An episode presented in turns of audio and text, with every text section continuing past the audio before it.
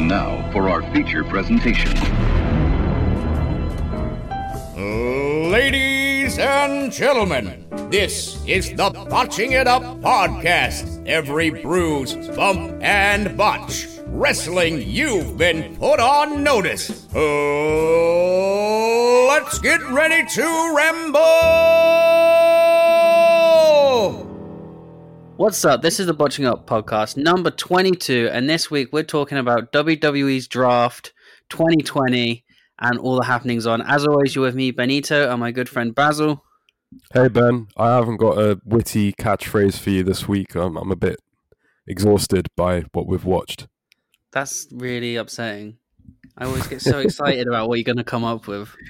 Well, no, I would. I- I think we should just get straight into it. So I do have a form of quote for you uh, Okay. from AJ Styles, uh, which was on the Raw talk that I actually bothered to watch for you. It's the, I'm the pre-show guy, the occasional Raw talk guy, and he was just basically doing a roundtable with R Truth and Charly Caruso, and Charly Caruso asked him what his reaction was to being drafted to Raw. I directly quote from him. I mean, is it really that much different?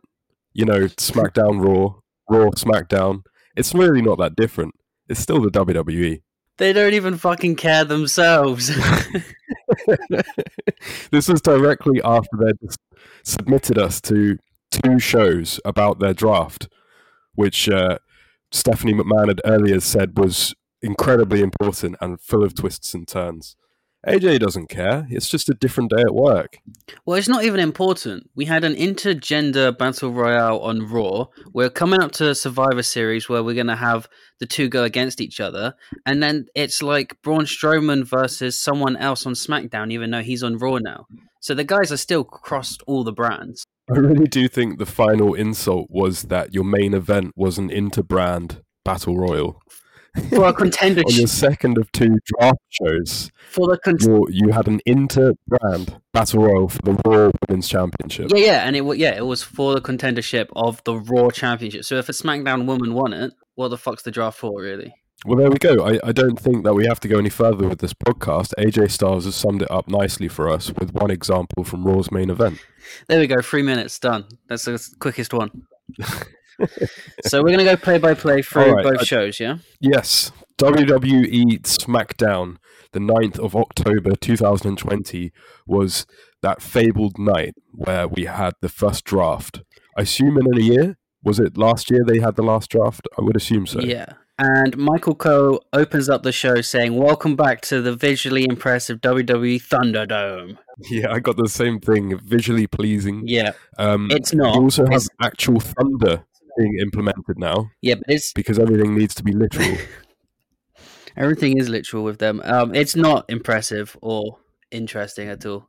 It's an eyesore. it's a visually pleasing interactive arena built for you. Ben. Is it? I well, they can unbuild it for me. I'm surprised we haven't. You haven't bothered to go on camera yet and watch along live. Mm-hmm. Yep. Sure. So Stephanie McMahon came out and got a pretty loud and sustained pop from absolutely no one. Oh yeah, she got like cheer. If this was real, she would have been booed, not cheered. She got like a Steve Austin cheer. Mm, it Uh, huge. it rose and rose and just kept getting bigger. I love the egos. So let's go through these first picks. The very first pick of the draft is Drew McIntyre for Raw. From Raw to Raw. Yeah. Uh, Roman Reigns from SmackDown to SmackDown. Asuka from Raw to Raw. Uh, Seth Rollins from Raw to SmackDown. So that's the first move, and then the Hurt Business to stay on Raw. Okay. Okay. So so this this round passes with one change, uh, which is Rollins, who could have added some fresh matches, but I'm sure as you agree, as we'll see later on, this didn't really feel like a draft. It felt like moving Raw en masse to SmackDown and SmackDown en masse to Raw. To me, the whole point of a draft is to change up the people appearing on each show so that they have new opponents. But it seemed like the entire SmackDown roster pretty much went to Raw, and the entire Raw roster went to SmackDown. Yeah, Seth Rollins' whole story of Rey Mysterio's just followed him over, and then um, Murphy was in the supplemental draft on uh, the SmackDown talk show. And then later and on. And then who was it on Raw? Yeah, the same things happened the other way. That oh, it was Braun and whoever he's feuding with have both gone to Raw, so they Yep. can continue their feud. Uh, But I mean, uh, Jeff Hardy, AJ Styles, we'll get into it in a minute, but it seems like everybody that is currently feuding with each other and have been since before I stopped watching, which was like SummerSlam, is just uh, coming along with each other and meeting each other so that they can carry on. hmm hmm Uh, so, what do you think about the actual top picks in in kayfabe? The most sought after guys and girl is Drew McIntyre, Roman Reigns, Asuka, Seth Rollins, and the Hurt Business. Would you agree? Uh, I don't understand really why they waited for Bayley to be on the on the Raw show to be picked. Uh, how? So if we if we're kayfabe actually thinking about this, how did they go about it? How? Why did who picked who to be revealed on SmackDown and who picked who to be revealed on Raw? Stephanie. I know Raw is also the bigger show, so Stephanie decided that Raw came first and Raw got more picks. Well, there's no general managers, so nobody decided. But Stephanie is the one telling us everything. so it was like those bingo balls. Maybe. I mean, I think it would have been more interesting if we saw bingo balls rather than watching Stephanie just say names for five hours. Well, see, last year they they had a really, really. I'm sure you remember it. They had a really cheesy um, backstage segments of the USA office and the Fox office. Yeah, with the Fox robot. There's like ro- there's like a robot. yeah. yeah, yeah, and they were like on the phone and talking like Wall Street and demanding to get this or that, and they were arguing with each other, and it was it was awful, sure, but it was more effort than we got tonight. It was last year they actually pretended that USA or Fox either had any say in this or actually cared. Well, well, they did keep this saying. year, Michael Cole did keep saying that Fox and USA have consulted with WWE about who they want on their TV shows. so okay, but surely that Fox Fox is a much bigger entity than than USA Network. Surely Fox would say you get more people because you're a longer show. If you get first pick on SmackDown, we get first pick on Raw. Surely that makes sense at the very least. yeah, that does make sense. But who says it is really first pick, and they haven't just written down on paper exactly? I suppose that's tearing away all the kayfabe of this stupid system, anyway. Never mind. But anyway, on paper, Drew McIntyre and Roman Reigns are the most important people in the company. Makes sense. Two champions. Why? Why wasn't Brock Lesnar in this? Do you draft? not think so? Why, where was Brock Lesnar? Brock Lesnar's done. His contract's expired. People seem to think he's coming back though, but Um, but I- Not think officially. Brock Lesnar is like the women's tag team championships. He just goes wherever he wants. all right. So let's just move on to this Falls Count Anywhere: Big E versus Sheamus. Just Um, a quick shout out to Seth Rollins saying that the Mysterios have disgusting faces as well in his promo. Is there anything I How picked does he up even- from that? And does he even know what Rey Mysterio looks like? He's seen his eyeball, so I assume his eyeball's disgusting. Yeah, well, all eyeballs are disgusting when you pull them out of your face. Maybe he wasn't vomiting from the eyeball. Maybe he was vomiting from seeing a bit of Ray Ray Ray's face. Maybe Rey Mysterio's new gimmick is being 2003 Kane. What what a great way to retire. What a what a great way to send a legend out. anyway, so the Falls Count Anywhere match: Big E versus Sheamus. Is this one? Of This the just first felt like a times- bit. Is this one of the first times you've seen Biggie uh, solo since he split up from the New Day in a singles? Um, maybe yeah. Because this was a different. I watched his payback match against Sheamus, and this was a different Big E. His facials were way more serious. The focus seemed like more intense. He, Big E looks like he's coming together with himself as a solo star in the last two months. So I see good things for him. I think, based upon this performance, I'm pretty sure Vince McMahon's into him, and I can see him getting the belt off Sam, Sami Zayn within the next month or two. Well, he's definitely planning to go solo, isn't he? He must have obviously known that they were going to split up. I'm so not he's actually uh, sure that- putting that he- in. I'm not actually sure that he was aware of them splitting up. I really Oh, don't think he was. Based upon, Oh, oh, we get into we get into it in a minute. Um, but based upon the, his behavior on the SmackDown post show, it didn't really feel like he had been clued in. Well, this match seemed like a massive fuck you to the best friends and power, uh, proud and powerful's five star street fight. Don't you think? Yeah, Like, they it were they were they were little- throwing everything at the wall, uh, using pretty much they were using weapons um, inventively, which WWE hardly ever do. And also the NXT car car lot brawl that happened. And here they they went through windscreens. They they used the bonnet. They jumped off the cars. It was great stuff. Yeah, I enjoyed this match, and I do kind of agree that they're looking at what's working in other promotions right now and sort of utilizing it in their own way. Because you put up a Throwback Thursday YouTube video today, and I listened to that because I had to put a, up a clip for Instagram, and we were talking about the Intercontinental Championship tournament, where they'd st- already started a tournament the week before on AEW, and it still feels like there's a lot of that stuff going on we go from Yeah, what AEW sure. are doing, and then two weeks later we find out what WWE are doing. This was at points really silly. Like I just thought to myself that somebody actually had to go to the WWE warehouse to find those giant bootios and put them under a ring. and I mean, there was no utilization of them. But the match starts off fast and hard. Uh, there's some good shots. Both guys looked into it. Both guys were being pretty brutal with each other. At one point, Sheamus had horrible bloody welts all over his back, and it, like I don't know who got cut, but there was a lot of blood on both of the guys towards the end of the match. Well, there's the spot where um, Big E does the crucifix in the ropes, uh, tied up in the ropes, and Sheamus is just going crazy at him with the kendo stick. And I was actually thinking, you did a few more shots on one like brutally hard shot. That could definitely be a spot that the finishing spot of a match. Yeah, I I really do think that Dominic Mysterio was quite happy that he had Seth Rollins cane him, because Sheamus is notorious in the back for being very very hard going to work with. Yeah, they were big shots, very loud. What did you think of their catering area? It wasn't a catering area. It was a table with some eggs on it. Well, we were told there was a No, catering area.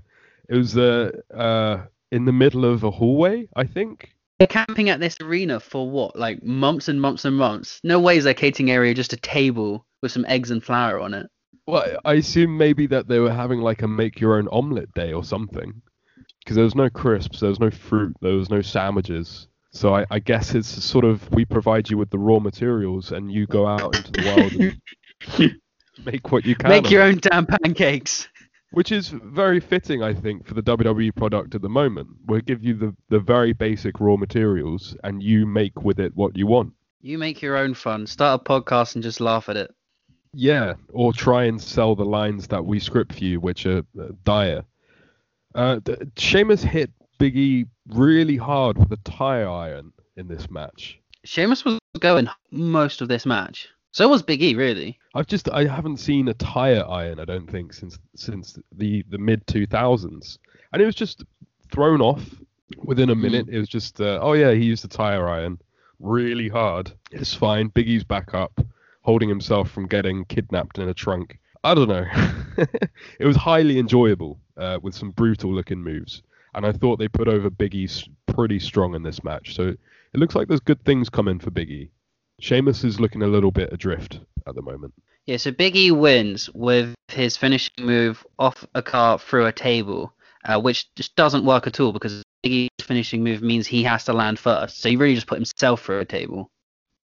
After putting himself through two windshields. Yeah, it, it- his finishing. He needs a different finisher to, for tables and concrete and whatever. But anyway, so after this match, Kofi congratulates Big E on the win, and then Xavier returns. It was actually a nice little moment for any New I feel Day like fans. these are the I feel like these are the most over guys in the company right now, to be honest.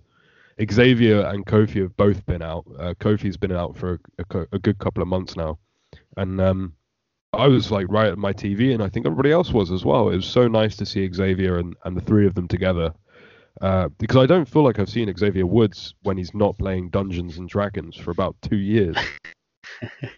Yeah, yeah, I know, right? It felt like for the longest time, even if he was on TV, he was always just at ringside. and he came back hot.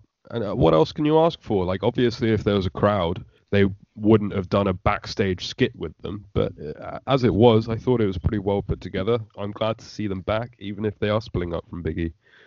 I don't have a problem with the New Day splitting up uh, as much as how they did it.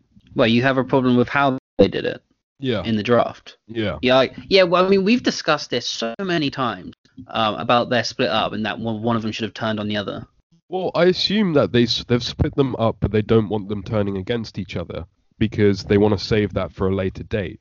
they just want to keep Biggie on his own and work him out as a project for now, and then I assume they will turn them in a while in a while maybe when Big E's going for the main gold or whatever or when he's IC champ but the idea of the new day splitting up for me was more just a complete lack of logic like if you're sitting here m- pr- making me pretend that this is a real draft with real things well the first thing that you showed me on this show was raw taking uh, the entirety of the hurt business which is four guys but Yeah, they only take two out of the three of the New Day. yeah, you would just take all, wouldn't you? There's no Yeah. way you. And if you did want to split them up, someone someone should have taken Big E first, and then the the other brand takes the tag team. Not I just, I mean, if you if you're USA Network and you really don't want Big E because you see no potential in the fact that he's up and coming and winning loads of matches, just take him anyway and job him. He's free. What what sense did this make? This was a, a really sort of cowardly way of not wanting to split the New Day up, but get them away from each other. I get it though, because like you said, they're, so white hot right now. You don't really want to heel turn any of them right now. They're all the they're the three biggest baby faces of the company, really. Yeah, but is the, was there really a necessary reason to do it this way? Like, th- there's small things in these in these drafts. I know that I'm overthinking because they haven't thought this hard. But Big E, for example, gets drafted to Raw for uh, or SmackDown, whatever.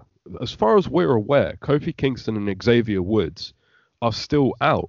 They didn't have to be on this show. They could have still been um, injured. Nobody would have noticed. Nobody would have made made any difference. They can then come in two or three week, wait, weeks later when the draft is already over with, and somehow or some way USA Network gets a coup and gets the two two of the two thirds of the New Day. You know, like you could have easily just little things explaining away logic to make Yeah. it feel like there's a sustained sense of story here. Well, like you said, even logic, if they had just done it the other way around, where Big E got uh, drafted first and then the tag team got drafted, that would have made more sense anyway. It would have made a tiny bit more sense than what we got here. Yeah. Yeah. Yeah. Just Do you, rec- do you reckon in the Survivor Series match they're going to be on opposite sides? Like they'll all be in the match? Oh, I'm sure that they'll play this up now. They'll play this up like when the Shield broke up but didn't break up. They'll be they'll be seeing each other once a month somehow, some way. Mm. I hope I hope eventually we, do get like a, a New Day Civil War one day. I like really it'll do. be co- it'll be completely wasted if they don't. I really do think we will. I think they try. So my my understanding of this, and we've been talking about this for months now. I'm pretty sure they gave Kofi the championship belt to eventually split the New Day up, maybe pit Biggie against Kofi or whatever for the championship and have a, a feud there. But for some reason or another, they thought Kofi's championship run was a bit of a lame duck, so they didn't bother to turn it then. Now they have faith in Biggie, but they don't think he's gotten to a place yet where he could be a main eventer. So I think what they're doing at the moment is building Biggie up to become that level, that main event talent, and then they're going to turn the New Day again. But this is still really long term booking, which they're not good at. For all extents and purposes, they are now on different brands. So you're not going to be seeing this if you do see it for like a, still another year or two. Well, you say that, but the brand split will be dead in a couple of weeks, and they'll be jumping about all over the place. I realized that um, we're jumping all over the show now, but I realized that this draft had been put together within two weeks when they told me that Mandy Rose had been drafted to Raw. Because I don't, I know you haven't been keeping up with the WWE product, but Mandy Rose was drafted to Raw three weeks ago. Yeah. Okay. So if they if they were aware that they were doing a draft in three weeks, then they wouldn't have drafted Mandy Rose three weeks before. So this is obviously a spur of the moment thing, and I was trying to figure out why. I, I assume there's it's a ratings boost, no?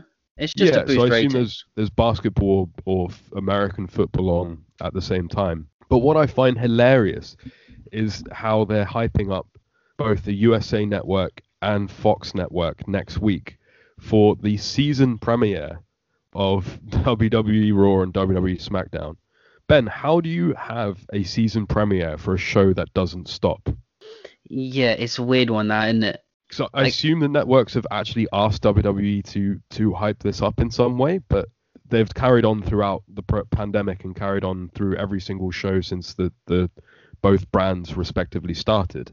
So it's not really a season premiere in the middle of October for us. So I get. I no, but I guess the the draft is them trying to saying this is like a hard reset, and now it's a new season with completely new stories and new characters doing the exact same thing they've been doing for two years. Fuck. Man, I actually I actually liked SmackDown. So let's get on to some of the the good stuff of SmackDown. Yes. So Jay Uso comes out and he wants to know the stipulation he's going to have with Roman Reigns. This is actually a dynamite promo as well. He nails it out of the park. Then Paul Heyman comes on the jumbotron. He gives his spiel, and then Roman Reigns challenges him to an I Quit match in a Hell in a Cell, which is quite interesting. Great stuff. That Jay delivered a fiery babyface promo. This angle's already hot. I love this alpha beta tribal chief storyline. I think Paul Heyman has elevated Roman Reigns so much. And this heel Roman Reigns is what we have wanted to see. I think everybody has wanted to see for years now. Because Roman is so much better as a heel. Like we were all right. He's nailed yeah, it. he looks absolutely amazing here. He looks he looks Hollywood. You know what I mean? He looks like a a, a hard as nails villain that's also really stylish and just cool. Like Yeah. I, I I I haven't seen Roman Reigns look cool for a very long time. And and one thing I noticed from this promo is all three members of the Shield can't do face. Mm. Seth Rollins was one of the worst babyface champions I've ever seen. Moxley just he doesn't have that likability that Austin had. And Roman Reigns Roman Reigns as John Cena was awful. These guys all suit heel as opposed to babyface. I mean, even their look when they when they came out in the Shield, they were like, I guess they were anti-hero, but they just look heels. I like the fact that they got Roman Reigns to they found like a posh suite for him, but I'm not sure why there was loads of naked Cupid statues behind him. I didn't even notice that. Yeah, Didn't there's know. lots of uh, Greek Greek naked babies uh, in statue form. Oh, So I okay, guess that's his preferred decor in his private office. cool, fine, whatever. As long as he looks badass and he, he nailed what he was saying. Like he's so much more believable as a heel when he talks than when he was a babyface. Yeah. Yeah. Just that him icily staring into the camera and then saying there's going to be consequences after this match. But what do you think about the actual match? An I Quit match inside Hell in a Cell. I think it's an inter- a really interesting idea. I, th- I think this is the only coming out of Raw and SmackDown, the only match on the Hell in a Cell show that sounds intriguing and sounds interesting.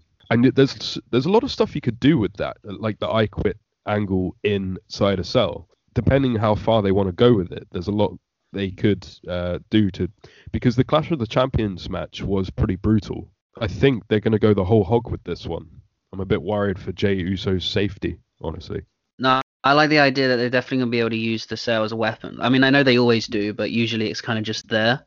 Whereas this, I think with the I Quit, we're going to see a lot of people like faces pushed up against the cell or stuff like that, Yeah, yeah. uh, daring each other to quit. No, I think it's gonna be good. It's gonna it's gonna really freshen up the gimmick. All right, so draft number two. Here we go. AJ moves to. Do you want me just to say the whole thing, or do you want to go one by one? Yeah, just- Okay. AJ moves to Raw. Sasha Banks stays on SmackDown. Naomi moves to Raw. Uh, Bianca Belair moves to SmackDown. Baszler and Jax stay on Raw. AJ Styles going back to Raw is not a big deal considering AJ again was moved from Raw just over two months, maybe a month and a half, two months ago because he had beef with Paul Heyman because Paul Heyman kept mocking him because he thinks the world is flat. So now Heyman's on SmackDown. He's uh, going back to Raw. Yeah, they're literally keeping them all away from each other, which is hilarious. Uh, I don't know whether you've noticed, but in pretty much all of the promos, when or or just chats when people like wrestlers are being interviewed or feel more comfortable, they all call him Uncle Alan. I think AJ's gotten a bit of a reputation in WWE for being like a weird old man at this point. That's all right. He's only got a couple years to go and he'll be retired. And Bianca Belair moving to SmackDown obviously shows that those reports that Vince McMahon's really into her are true. Yeah, but is she even on TV right now? Because we didn't see her over these couple of days. She's more on TV than she used to be. She's slowly being Okay. repositioned into uh, a normal mid card talent. Because I remember when she came up and they just didn't use her at all. Yeah, they just threw her onto main event. Mm, okay. And then Baszler and Nia Jax are on Raw, but then Michael Cole says that doesn't matter because as uh, tag team champions, they can be on either brand. So what a waste of a fucking pick. Yeah, I But- can we please get Shayna Baszler away from Nia Jax? Nia Jax is if I walked into WWE tomorrow and they said, "Hey, you're the boss now. What do you want to do first? I would say fire Nia Jax. Well, okay. I think she's just I'm sorry. I just I don't see any talent. I don't see any ability, athleticism, likability. And Shayna Baszler is so good, and I, I don't understand why they're wasting her in a comedic tag team with one of the least liked female wrestlers in the company. Well, on Raw, I think they teased that these two are going to split quite quickly. Oh, They've been doing that since Payback, though. Oh, It's right, just okay. Not going anywhere. I guess they just got nothing for Baszler to do, but they want to keep her in the limelight, so they've put a belt on her. Do you know what I would do with Baszler? Put her in Lana's position. Mm. How about that? I don't know, man. They need to do something with her, but she's Yeah, I wasted on the main roster. It was a draft. There sure is lots of twists and turns. Uh, they could have split those two up in the draft. That would have been more interesting. But then again, would have fucking mattered because of the tag team, the women's tag team thing? Anyway, the women's tag team can go to NXT if they want. They shouldn't even be drafted. Yeah, exactly. Uh, that's kind of what Michael Cole was saying between the lines. Like, haha, stupid Raw, stupid pick. so the next match, we got Matt Riddle and Jeff Hardy versus Miz and Morrison. It was a decent match, only went like six minutes. I mean, the big news is the attack afterwards. Right. So, I mean, first of all, we always talk about WWE's booking getting lazier and lazier. Uh, this TV match was created from four four separate tweets by these guys. Okay. Matt, Matt Riddle said to Jeff Hardy, "Oh, bro, I sure would like to work with you," and then Miz and Morrison were like, "You're a loser. Let's have a match." um, yeah, this this wasn't really anything, but as you said, Lars Sullivan comes out looking absolutely jacked, and then proceeds to be called a freak, no less than at least 18 times. Getting it in there. Get... sure. Um, he looks much better with a beard, don't you think? He looks normal now. I'm I'm I'm he he was probably quite aware that he needed to do something with all the controversy of of the past. Have you heard the new controversy? I've I've seen a little bit of it. Yeah. This guy just can't get stink away from him, can he? So he's going to get a three week push and then he's going to be hidden backstage again, I think. Well, he's a, a homophobic homosexual. uh, you know, Yep. Yeah. Well, the, the new one is that he's now like stalking women on Instagram. yeah. Okay. So Well, it, we'll see what happens there, I guess. it doesn't exactly make him likable as a face or a heel, really, does it? But No. I've also heard that he has major anxiety attacks and sometimes just doesn't want to go out to the ring. Isn't that what happened with John Cena? Because he was meant to debut against John Cena, right? Yeah. And then it didn't happen. So obviously, Um, obviously Vince must see something massive in him. Well, because he's Oh. huge and he's fucking built. So Vince loves that, doesn't he? Yeah, but after all of this stuff, I think most people would have been just been immediately shown the door. Yeah, true. I think Vince has been looking for this sort of Goldberg character since Ryback, or and way before Ryback, and he just wants one of these big guys to actually break out, do the work, and have some charisma. Well, Brock's expensive now, aren't they? They need to create a new Brock. Yeah. Uh, this was a decent surprise. I, I actually kind of figured Lars was done. Nice huge slams and stuff, and he, he murders The Miz, Matt Riddle, and Jeff Hardy. So th- they're obviously pushing him for a big run. Yeah, I mean, other than what happened to New Day, this is really the only surprise from the draft. It was the only return, only. I mean, we saw nothing from NXT, so I just I I- did, did, I wish I'd actually counted how many times they called him his new nickname. Stephanie also called him it, and all of the Raw presenters called him it. And you know that in the back, Vince is on on the headset. He's a freak. He's a freak. God damn it! I'm getting really excited. Uh, yeah, I will. I'm fine with Lars being on every show if they stop calling him that, because it's just ad nauseum at this point. oh, they're definitely not. Is is there to stay Yeah. for sure. And then we get another round of drafts. Ben, are you excited? Super excited to see Stephanie again. like, like I don't actually have anything wrong with a GM character. I don't know why people hated it so much. And definitely for this, it would have been much better if they had GMs.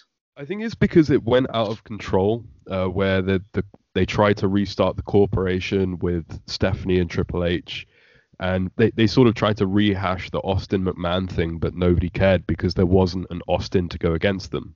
Yeah. So they yeah. just ditched it after a while. But eh, I mean, it's quite clear that it works. Uh, w- William Regal does a great job on NXT. He's uh, ju- just the right type of general manager who keeps things in line, has a little bit of character, but doesn't get involved too much. That's all they need. Yeah, he's he's just a plot device. He just moves stories forward sometimes, and that yeah, like you said, that's what they need. And if they had two GMs bantering off each other in between all these draft picks, that would have made this much more interesting, much more entertaining. I feel like they're just scared off from it because they made such a big deal about GMs over the years, like John Laurinaitis and stuff. So they, they don't Mm. want to go too fast. They just don't do anything at all, which is typical WWE. They don't understand the meaning of subtlety. It's called the Thunderdome, brother. Let's open every single show with Thunderdome. I, I wouldn't actually be surprised if, not that I'm going to tune in to find out, they're like open WWE main event with Thunder, you know? Just because it's the Thunderdome. Get it? Sure. Yeah. Sure. Anyway, draft pick, draft three. Uh, immediately, Stephanie McMahon explains that Lars will be drafted on Raw.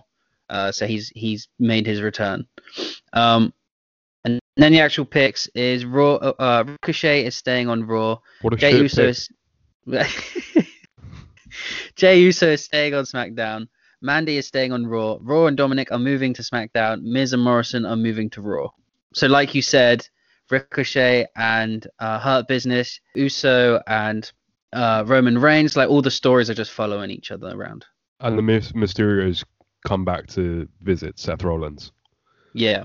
And the Miz and John Morrison are just jobbers to Lars now. So they've been jobbers to people for quite a while. So it doesn't really matter where they're at, to be honest. Well, after their performance on Raw, can you can you fuck them? I don't even want to see them on TV.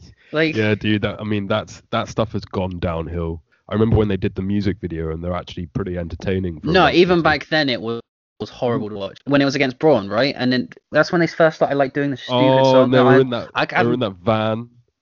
Yeah, yeah, yeah. But that Yeah. that that is part of the whole problem of WWE for me at the moment. That's they are half the reason I switched off to this shit. Well, I think they represent that brand of PG humor that we've seen so much of Yep. over the decades. We saw so much of it that actually another promotion got funded by a millionaire. you know, Yep. Yeah, because it's not individually their fault because um, John Morrison, we've seen in other promotions do fantastic stuff, and we all know that Miz can do great stuff if he's given the right material. So I think they're both no, I- great. Yeah, yeah. I, like you said, it's just the cartoony, cheesy bullshit that they've been given is half the problem. I just can't stay with WWE for more than six months. Yeah. Uh, so after this, we get Banks versus Bayley in a women's championship match. Um, again, it feels like they're meant to have this big night feel. They're putting all the, their best foot forward to try and cash in on all the extra fans that are watching. Um, SmackDown, I think, did that pretty well, and then Raw lost all of the new the new viewers that they gained on SmackDown. Yeah, I, I mean, I know I'm nitpicking SmackDown at the moment, and I will continue to do to do so in a second. But this was an enjoyable show with a sort of fast-paced main event feel to it, where it, it wasn't a chore to watch. I sat and watched this, and I breezed through it in an hour and a half, and I, I enjoyed myself. Raw was a car crash, but a really slow one. Like if you had slowed a car crash down to about times ten, and then just watched it on YouTube in the dark for about two and a half hours, that was Raw. But I, I have a problem with Bayley versus Sasha Banks. Can somebody please explain to me why this? I, and I know they did the bullshit finish and it only lasted three minutes, but this feud and this teasing went on for so long.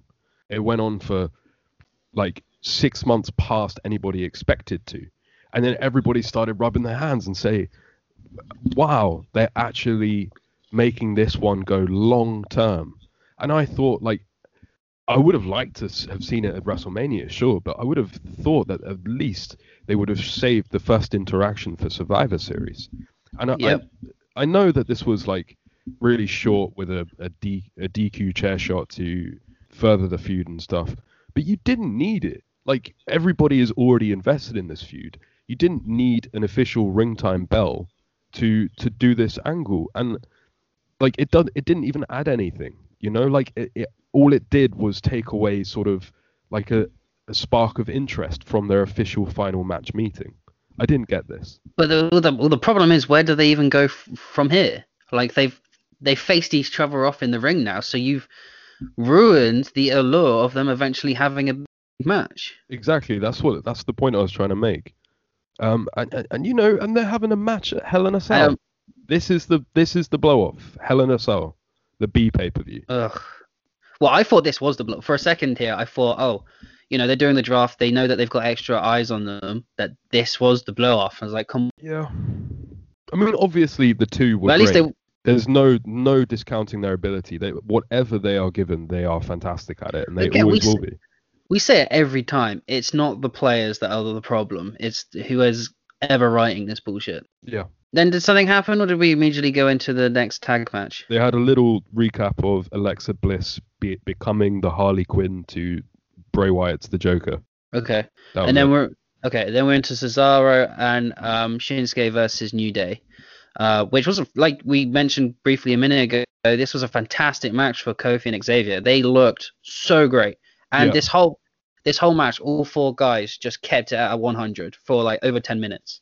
Yeah, um, I was actually really happy when they announced on the Raw draft that Shinsuke and Cesaro would be staying together because I've had a soft spot for Shinsuke for years and years, and it's quite clear that he's on his retirement fund. Like he doesn't care, and him being paired up with Cesaro, despite him being a caretaker champion, is the most effort I've seen him put in and the most interesting he's been for ages. And these these four guys just gelled together. It's kind of a shame Mm. that they, they won't be facing again. They will eventually once the draft falls to pieces. I also like the fact that they actually called back to Cesaro and Nakamura winning it from the New Day Mm. for once, like actually acknowledging history. But yeah, no, this was a good TV match with a de- pretty decent ending. I liked it. I, I And- hope Nakamura continues to have some sort of momentum in his own head. You know, like I hope he bo- he bothers. Yeah, yeah. The, him and Cesaro re- really are a good fit. Like it's it's weird on paper, but it works. It's weird how Cesaro is the tag team guy. He's had Yeah. great teams with who was it? Sheamus. Oh, my mind's gone blank. Is is he the tag team guy, or is he just so good at what he does that no matter who they pair him with, he makes it work? Yeah, I mean Sheamus. What was it? J- Sheamus, Jack Swagger, Tyson Kidd. All, all of those teams have been successful. Maybe you're right. Maybe it is just him rolling with it, whatever he's given. He Mm. couldn't make that faux James Bond look work though. Glad they got rid of that. Yeah, that was a weird moment. All right, so we're on to the draft part four. Just Uh, wanted and to this, add there that I thought uh, Xavier, neither Xavier Woods or Kofi Kingston had like an ounce of ring rust on them. They both looked great, like they'd been wrestling all this time. yeah, no, it was a fantastic debut. Um, and then that debut was really for this moment in the draft, uh, where Raw pick up Xavier and Kofi, and then Xavier goes crazy, telling, yelling at Stephanie to say Big E as well, and then she does, but he is staying on SmackDown. We've already gone over that. We've Then- already gone over it. I, but I mean, Biggie. I don't think he faked that acting. Like he actually looked so morose. And on that Talking Smack talk show, Charly Caruso is talking to the New Day, and she asks Kofi and Xavier about the fact that they're SmackDown Tag Team Champions going to Raw. And Yeah. before Xavier and Kofi can say anything, Biggie just looks looks at her and he's like, "You've been around here for a while, Charly. Like you know that logic doesn't exist here." I just thought that was like uh, that was kind of like a ooh, you know. I don't think he. I don't. I'm not sure he actually did get told. So is Talking Smack like it used to be when Daniel Bryan was on it, where they're they're not really scripted, so they can kind of just get away with saying whatever they want? Yeah, it feels like that. I mean, I literally just watched them uh, for this week's show. I'm never planning on watching them ever again. But it seems like a more sort of casual conversation and just them sort of breaking, not breaking character completely, but just just calming down a little bit and Mm. being more more soapbox sort of thing. I feel like that's another one those products that Vince doesn't watch, so they can kind of get away with saying stuff. with what AJ said on the Raw one and what Big E said on the SmackDown one, there is no way that that's anything other than filler content that doesn't even get passed through like Bruce Pritchard. You know, Mm. that's just immediately thrown up. Okay. Um, yeah, so Dana Brooke moves to Raw, Otis stays on SmackDown, and Angel Garza stays on Raw. Yep. Um, so then we're backstage with Otis, and he's going to court with The Miz over the briefcase. I have no idea what this was about. I was hoping that you could fill me in. I heard something about this story, and So Miz is the reason that Mandy Rose moved to Raw. Like he apparently talked to some executives and got her moved to Raw. And he's trying to take the contract from Otis, but now they've involved like lawyers and shit. I have no idea. I didn't care. I didn't. okay, that's fine. All I know, all Uh, I know about Otis is that, and these are just again dirt sheets, who have been saying that Vince really deeply regrets his decision to put the Money in the Bank on Otis, and you should expect him to have it taken away from him within the next couple of months. Yeah, well, they've not really given him the platform to go on to be a main eventer, have they? They've He not hasn't exactly. done anything. I, Yeah. I stopped watching it after you did. He hasn't done anything, as far as I'm aware, really, for like, you know, But five six months. But their plan was for him to drop it to the Miz. Like the Miz doesn't deserve it either. I really hope that they do find somebody else to give that to. Like, uh, you know, Vince seems massive into Angel Garza. He he seems like the sort of guy that would profit from this more than Otis. Maybe Big E. Well, yeah, Big E. Big E's a good shout. They need to do something with it anyway. So Sasha has a fiery promo on Bayley backstage. That's that. And then we get Fiend versus Kevin Owens in our main event. Fiend's light show in the Thunderdome is still very impressive, but I'm not sure which entity of Bray Wyatt signs off on this shit. Like his his lights and his um, toy belt with his face on it. Who who makes those decisions? Well, you mean, the Fiend or Bray? Yeah, because Ah. neither of them seem like they can sign contracts and handle like production meetings about championship belts and light shows. Maybe there's a higher power. Maybe he needs a manager. Ministry Part Two. Yeah, here we go. we get so many people involved. Can you imagine like Paul Heyman as a modern day Paul Bearer? Yeah, I think I there's some genuinely we said this, but I think that there is a market there for a new sort of dark clan, and if they called it a slightly different name, had the higher power, then had Old Man Taker come out as like the the head, I think that would be a great storyline. It gives Taker something to do because he, he doesn't want to be he, he just refuses to step out the limelight, but he didn't he wouldn't have to wrestle, and you can get like young guys who would feed off the rub from working with him, you know. I think it's good can't idea. I can't imagine Taker and Fiend being on the same team. I was thinking more of like Aleister Black, Dexter Lumis, guys like that. What about those guys versus the Fiend? That would be cool. Yeah, that would be more fun. Like to see who's who's more darker and edgier. This was the first Kevin Owens match I've enjoyed for I don't even remember really. Like he had Yeah. a decent match at WrestleMania, but this is the most I've enjoyed him as a character for a very, very long time. Yeah, this was a really fun match. It was way more than I was expecting as well. It was a nice fast pace with a lot of urgency, uh, exactly as the Fiend matches should feel, and they ra- rarely ever feel like this. They usually feel long, worn out, and, and drawn out. Yeah, and the Fiend looked undestructible, man. Like Kevin Owens did some like pretty pretty um rough stuff to him. Yeah, I think I thought that this was the best that the Fiend has looked since his match with Daniel Bryan, and it's quite clear here that the the linking part of that is Kevin Owens and Daniel Bryan being great workers. Uh, he, it, it's crazy to me the Fiend really because he's been, been involved in so much shit. Um, with with Braun and Goldberg and like they've really put him through the task uh, over the past year. I don't know whether you agree with me, but I still think he's like he's got momentum. He's got interest. Oh yeah, definitely. And now with the Alexa Bliss stuff, like I think other than um Roman Reigns, this is like the best thing going on for WWE. You like the Alexa stuff as well? No, no, I'm not saying that I I I like it. I haven't actually seen much of it to have an opinion, but I'm just saying like they're definitely freshening up the Fiend and they're really experimenting with this story. Yeah, yeah. And I mean, who knew? Who knew that this would the Fiend would still be on top and still be interesting uh, a year later. We thought this would be like a six month and done. Maybe it's Bray Wyatt himself, but they're managing to find new ways to make that character invigorating. And personally, I actually quite like the Fiend Alexa Bliss thing. I, I don't I don't love it, but I it's not anywhere near the worst idea they could currently have with either of those two being involved together. I don't hate it, and from the limited stuff I've seen of Alexa Bliss, she's making it work.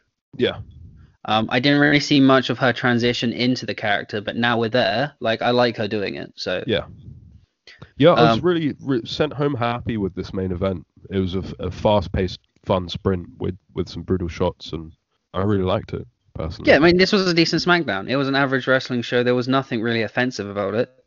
Um, yeah, it was fine. Got to, I mean, yes, it's it's an average wrestling show, but with WWE, you got to take your wins where you can get them. This But was this an, is this was an average wrestling show, but an above average SmackDown. yeah, but that's the problem. Like we can't like just say, oh, well done WWE. You're usually useless. Like this is this draft had so many more viewers and like all the wrestling world really turned turned their attention to it. When Yeah, they- Impact They, had a little look.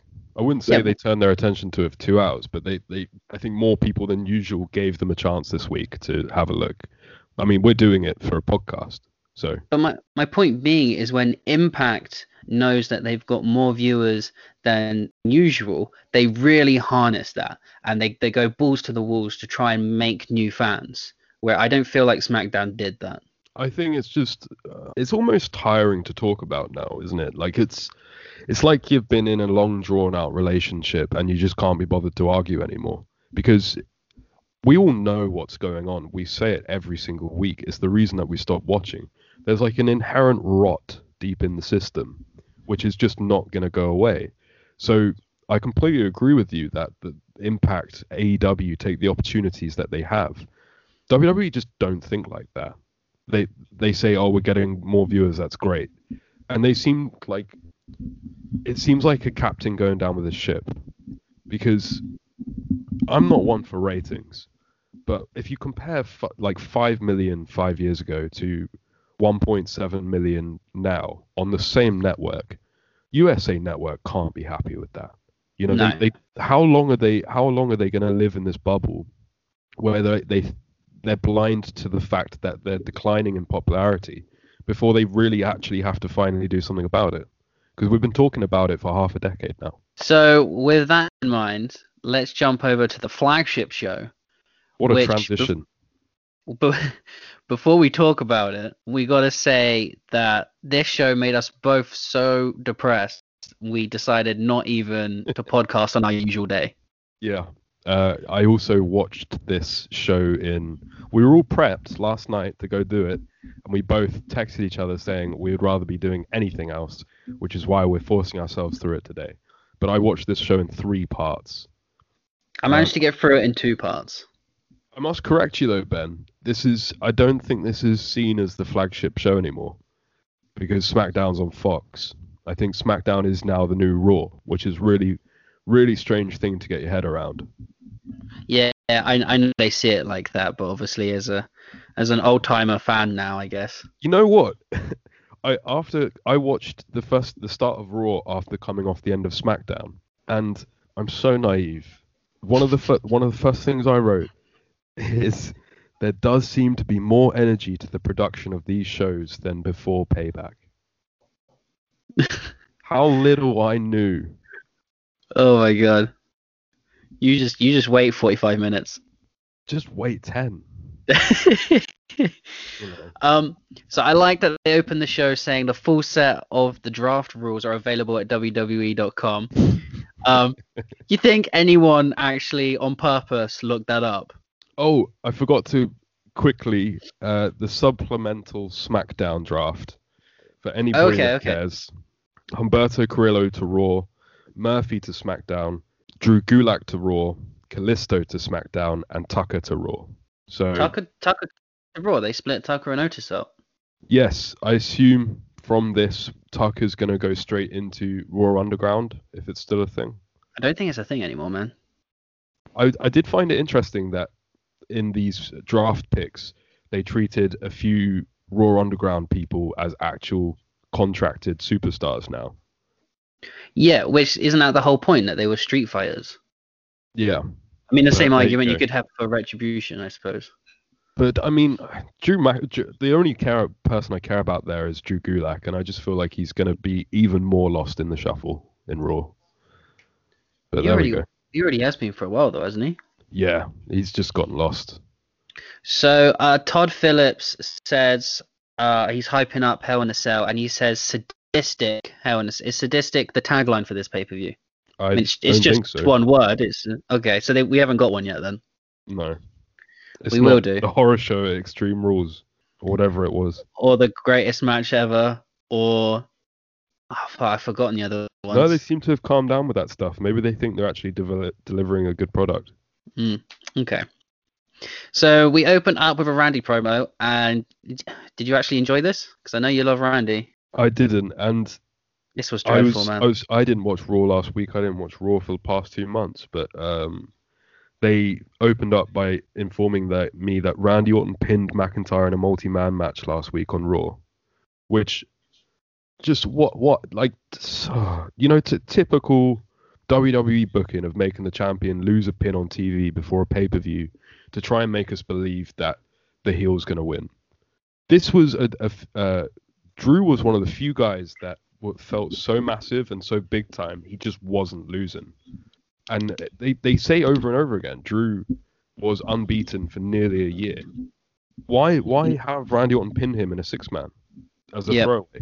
And this honestly, I, you, I as you said, I love Randy Orton. I like Drew McIntyre. This promo stank, bro.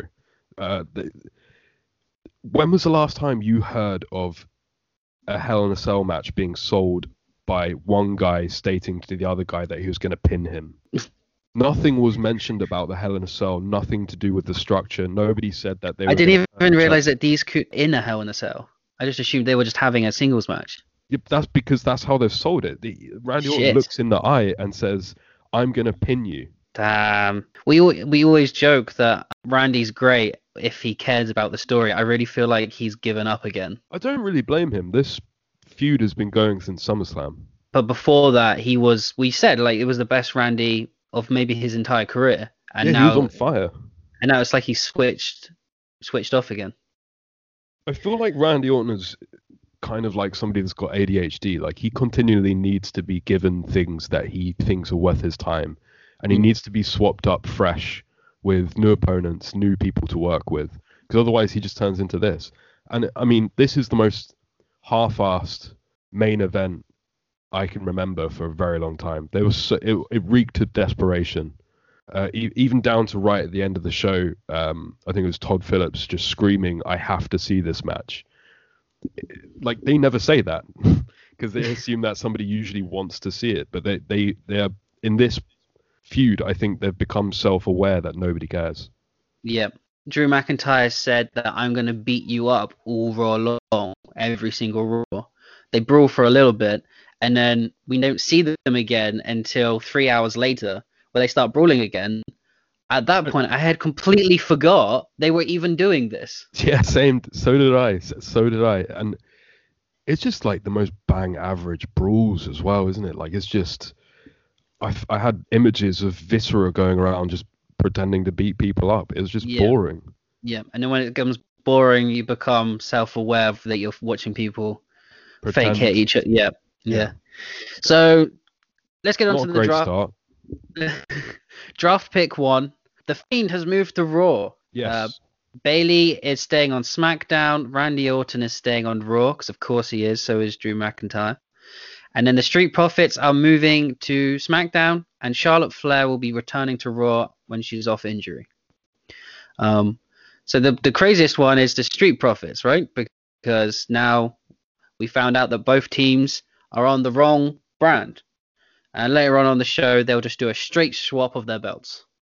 Yeah, I had less less issue with the belt swapping than pretty much everybody else on the internet did. Uh, only because they obviously wanted to keep both championships going. Like, as much as I agree with everybody saying they should have done a unification match, they should have done a unification match. they obviously want a Raw tag team belt and they obviously want a SmackDown uh, tag team belt. And I also don't think um, Street Profits and New Day would necessarily even sell. They're two very, very likable teams that everybody enjoys. So I feel like there was more of a rub going on there by New Day and Street Profits teaming up and New Day sort of saying, hey, look, these guys are great. You know, I, I didn't have a problem with it personally. I don't have a problem with what they did. It's just how they did it. It was just so dull and like, oh, surely we could have found something a more interesting way of No, I do agree. I, I've definitely seen enough of Adam Pearce as well. I don't know whether he's like the new GM. He is like the unofficial GM. They don't want to say that they've got a GM, you know, but like sometimes they need another, like another. You you need to have a manager because someone must be managing this shit. I know that, that Um, he was like a Ring of Honor world champion or something, but I ain't seen any charisma from this guy. Yeah, well, no, I don't. Know why would why would do people want a unification? Like, of course they're gonna have two separate tag champs. That doesn't make any sense. I just think they could have, um, first of all, maybe just not had done that, kept the champions on the same brand, or Given the, the something interesting with it. It's an interesting idea. yeah, given the Raw draft uh, against the SmackDown ones, I really feel like Randy Orton should be careful right now because otherwise I just feel like he's going to be like given all of the shit. You know, he's going to have a Fiend feud, he's going to have a Strowman feud, and before you know it, Randy's eyes are dead again. You just, you Mm. know, I think I I I would have moved Randy to SmackDown, freshen it up a bit. Personally, Yeah, it would have been interesting, I think, to not have the stories follow each other. Orton At the same time, I think it's about time the Fiend came to Raw and did something. Sure. Then we've got uh, Kevin Owens again back on the TV in a no DQ match against Aleister Black. Kevin Owens once again came out with fire and seems to be having like a really good week. I, I don't know what's happened to Kevin Owens. I didn't enjoy this match as I wanted to because I'm a massive Aleister Black fan. While I thought he looked good here, I just thought the match was slow, and it, it's getting very dangerous to me because I bel like Aleister Black, since they took away the music, since they took away everything, is in the same position as Matt Riddle right now, where he's still interesting. People are still invested in him, but he's starting to come off a little bit as another WWE guy, Yeah. which is not not good. When you get somebody like Matt Riddle or Aleister Black that people instinctively connect with, who have like a natural charisma, the worst thing you can possibly do is make them feel like everybody else, which He's- is what they feel like they're doing with Aleister Black. Aleister Black I was think treated like shit on this show. I think he's just stuck deep, deep in that mid card now, and he'll forever be there. Well, uh, spoilers for you, mate. Round Aleister Black got drafted in round six with Titus O'Neil, Carmella, Peyton Royce, and Tozawa. Yeah, it's not a good sign, is it? That's really Going forward. good sign. Got drafted. There's a few people that didn't even get drafted. That's true. Oh, what's his fucking stupid name now? Chad Gabe. Chad Gable. Oh, Shorty G. Yeah, that's his stupid name. Uh, yeah, he didn't even. I don't know if he got on the the Talking Raw or whatever. He was not on the supplemental draft either. Yeah, not at all. And so same for Andrade. I guess he's a free agent. So so he's less important than Titus O'Neil, is what you're telling me. I think when you don't even get drafted on the internet, you are seeing the impact signs. Impact of uh, giving you a phone call. Yeah. Yeah. Yeah. They literally probably watch the show religiously, the draft show, and list down everybody that's not mentioned and then give them a call. I can see him doing that. Sure. Why not? Draft pick round two.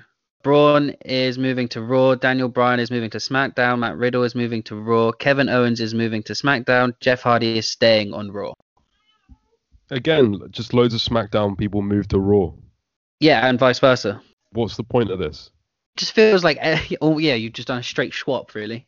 Apart from the champions. It feels, it really feels like people are moving over en masse from one to the other. I don't, I don't understand it at all. Like you're giving Raw to SmackDown and SmackDown to Raw. So the only thing is that's changing is 45 minutes duration. The biggest disappointment is, apart from Lars Sullivan, oh, but we saw no NXT call ups. We saw no real surprising returns. I suppose Charlotte. A lot of people didn't expect Charlotte to be drafted. I enjoyed seeing Elias later on in the show, although he- that had its own issues. Uh, but yeah, I mean, it would have just been nice to see some of these people. I really miss Daniel Bryan. He's one of my favorite wrestlers of all time. I assume he's shielding at the moment because he's just had a baby, but like it would have been nice to have a Skype call with him or something, you know, just Yeah. to make people remember he exists. Or send a camera crew to his house, you know, and just do something in his garden. Yeah, whatever. Yeah, whatever. Uh, so here we go. This is the fun part of Raw. this is when I stopped. Miz and Morrison just deliver a horrible promo, just so bad. So bad. Um, Mandy and Dana Brooke come out. I didn't even know they were a tag team. dressed like um, Spice Girls. Are they are they together because they're blonde? Because I can't think of any other reason these two Oh, I would have, be paired. I have no idea, bro. Like, I think they've been teaming together for about three weeks. They both Okay. look like, I don't know, 90s bimbos, I guess, to Vince. So that's what they're doing. This is a big step down for Mandy Rose, who was gaining momentum and gaining ability when she was facing Sonya Deville a couple months ago. I was very And her impressed by her. freaking match. She was dreadful, man. She was like the weakest. So Natalya and Lana come out, and Miz and Morrison set up a, a tag team match. And of those four women, Mandy is the weakest person in the ring, and it was so obvious. It was a shit. This whole thing was a shit. And like Lana is so bizarre at this point. Like her seems to she's got a gimmick where they're the boat instead of the goats, and she said she keeps saying I have the win- winning winningest of all times. Like is this even a gimmick? I don't understand it at all. I do not get this at all. This was the, the shits. Uh, and then we cut to advert break, and I'm I'm like, oh, okay. I guess that's over and done with. We come back from break, and Miz and Morrison are still here, and the Miz introduces guest John Morrison. This was in oh my god, this was embarrassing. Double double bill promo there for I you. I pressed pause and I went and watched something else. Fair enough. I didn't. I sat through it. Lars Sullivan attacks them. I never thought freak. I'd- never thought I'd be so excited to see Lars Sullivan. God Um, and he just fucks up John Morrison, and the Miz runs away. I assume he just he messed up John Morrison because he missed him on SmackDown. I assume that's the only reason. He was the, John Morrison was the only one that that got away without hiding. So Lars was like, I have to finish him off. Right. Right. And the, and the Miz attempts for a second there to try and uh, save his partner, but then thinks better of it and just ducks out of the ring. I do. So- They should be a little bit careful with Lars Sullivan. The amount of times that they're shouting "freak," uh, him just randomly beating people up. Like I've only seen him for two shows, and yes, I am very aware that Lars Sullivan is back now. You know, I think you have to do something with him now because he's already established. You can't do that thing where he's just going to beat people up for no reason, or like I assume they're going to do the same thing with Miz and Morrison as Miz and Morrison did with Braun, which we've already seen this year. It's just I do, like it immediately feels that whatever comes next is dull.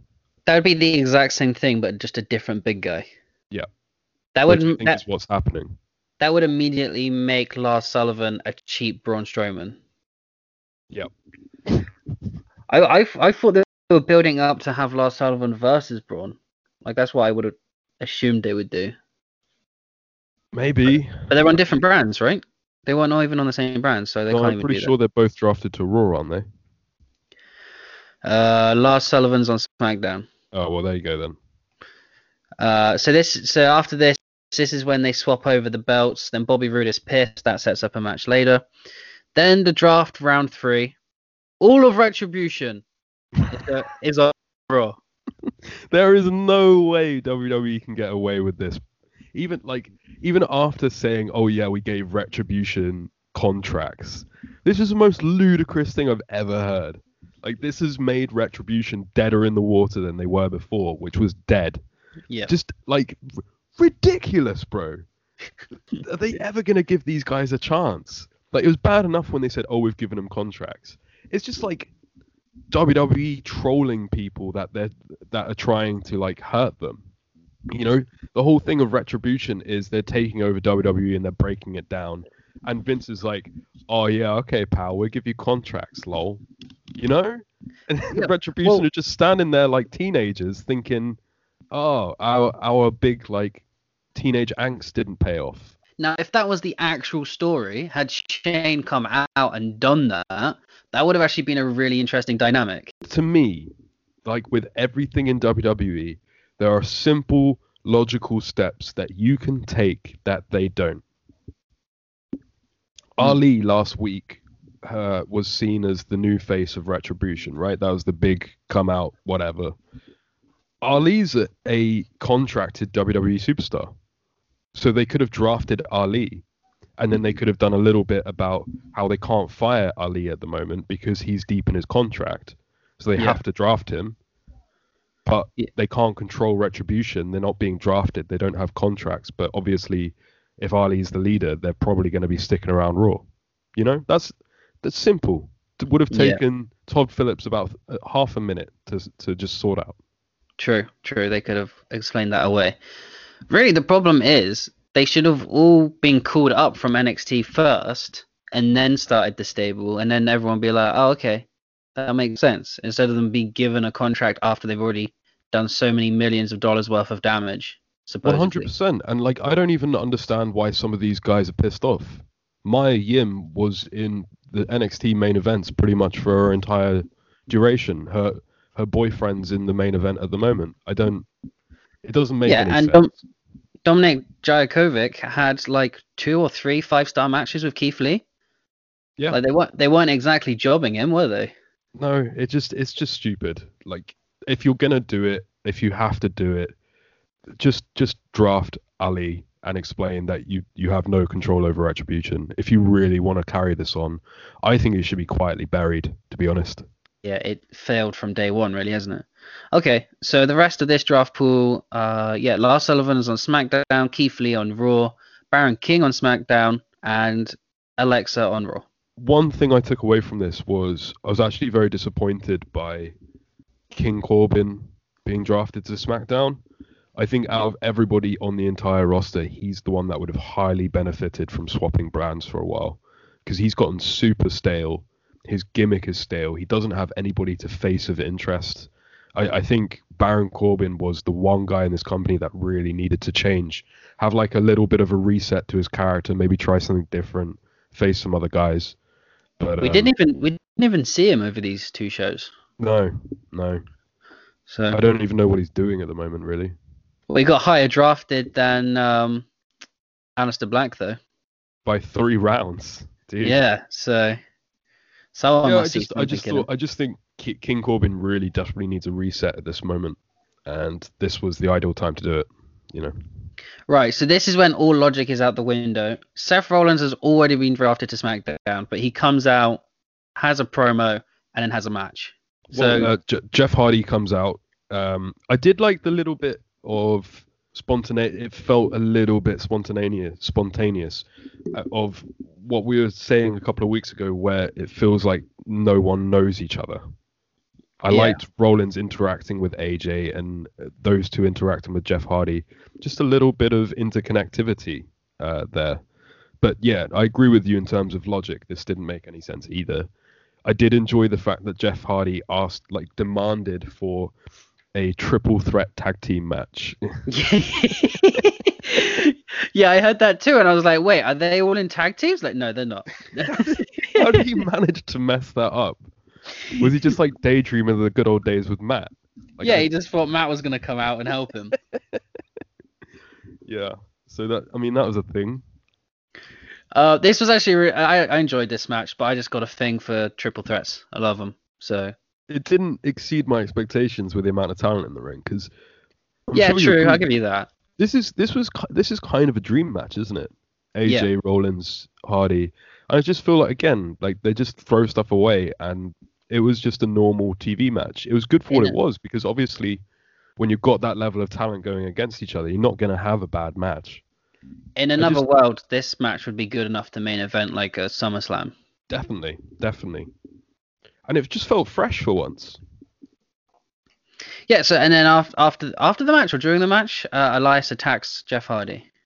Yeah. So Uh, uh, Big return. Elias turns up and smashes a guitar over Hardy, which allows for AJ to pick up the win. Right. Sure. I'm happy to see Elias back. Uh, he has a backstage promo later where he explains his actions, But this, I mean, this is just stupid, man. Just stupid. It. Why not just if you really have to, why not put him with Sheamus? Like they had literally just turned him face. Did Elias not read the news or watch the show of his product while he was away? Sheamus like you know ran him over. um, and like the promo later, he says he, he doesn't. He blames Hardy for running him over, despite the fact that every other person assumes it's Sheamus who got away with it. This is so dumb. Yeah, well, he Like, says, from uh, this promo, we're, we're we're reminded that Sheamus attempted murder, Hardy is a drunk, and Elias is a fucking idiot. Yeah, it wasn't a story they really needed to bring back. Like we'd all forgotten about it, and that was a good thing.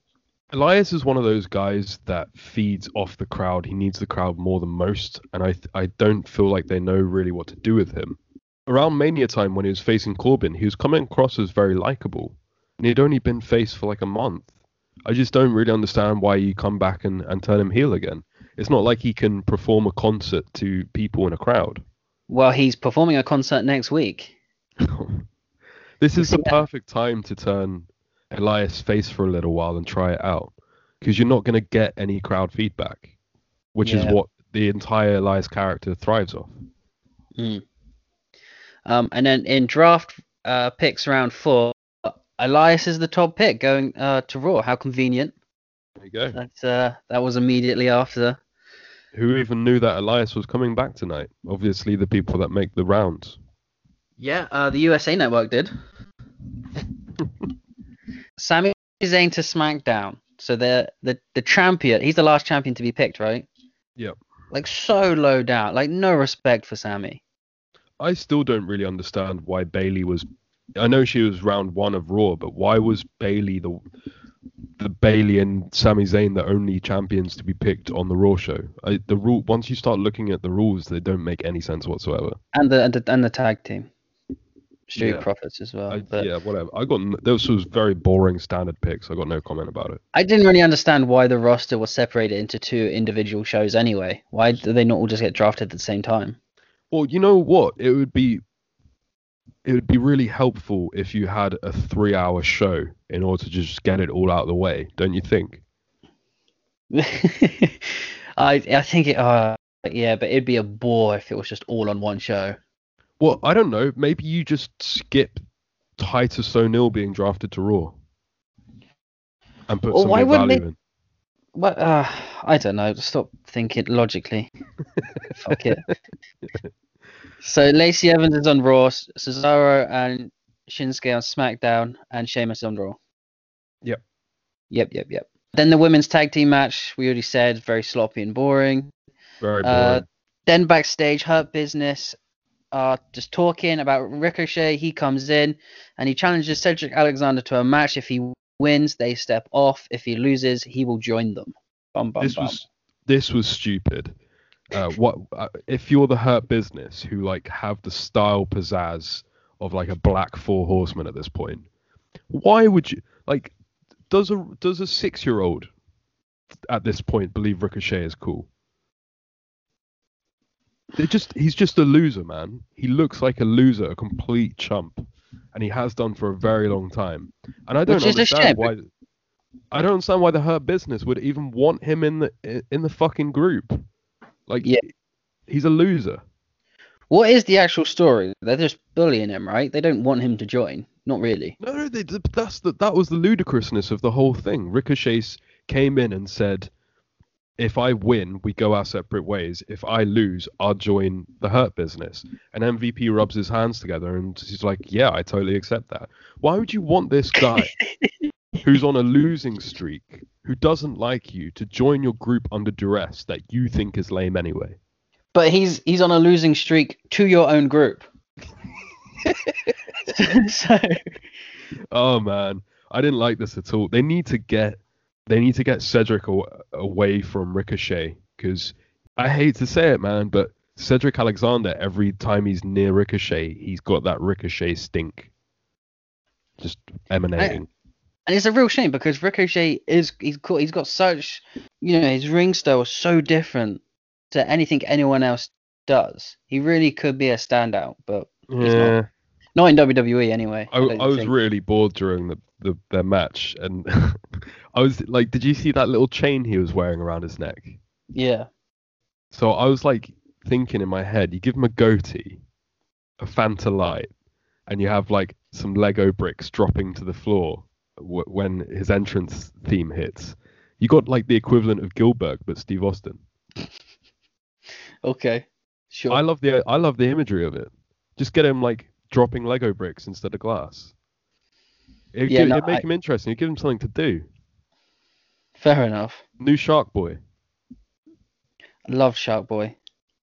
Maybe one day you'll love Ricochet. Maybe I do love Ricochet.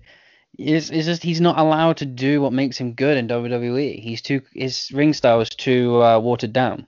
Rico Shoston. Okay. Um, what about Angel Garza versus Andrade? Two like minutes this of absolutely nothing, mate. Hated it. Bullshit. Zelina on Zelina on commentary, um, and she's still rooting for Andrade, kind of. I was very confused. I couldn't tell whether she she liked him or not. I don't think she knows at this point. Both Right, guys okay. see both guys looked bad from this. I know that for like obviously Andrade is like pissed in Vince's coffee or something because he's just been getting jobbed out for months now. But Yep. Angel Garza looked bad as well. And like this feud has been going. How long has this feud been going on, man? Since before Mania. Well, no, they were ta- they were teams at Mania, weren't they? But they were split after Mania. They were s- splitting. So I'm just bored of it. If this is the way that they want to build Angel Garza up as the next big thing, then it's they're doing an awful job of it. At the So- same time, I don't understand why you throw Andrade under the bus just because you have a new Mexican that you like. So, um, so the commentary sold this as if this was the blow off match. This was the final time, you know. I personally really liked Andrade when he was US champion. I thought he had a um I thought he had a big future for him. Angel Garza's come along and obviously like charmed Vince and made him swoon. I like both of them. Why is there not enough room for both of these guys to coexist and neither of them to be a jobber? I don't know. Or a team. I mean, you put them on separate brands and, and they just do their own thing. There you go. Like. I like I think both could do really well.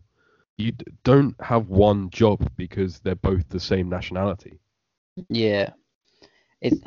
Yeah. Okay. So. Uh. Oh yeah. So.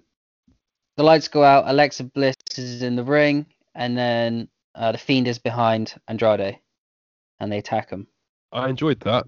Well, quite I thought that. I thought this was going to be the start of like a new program, but Andrade's not even been drafted, so it seems like he's they don't really want to use him. No, Andrade's a, a a complete jobber at this point. There's no So- way that they would face him against the Fiend.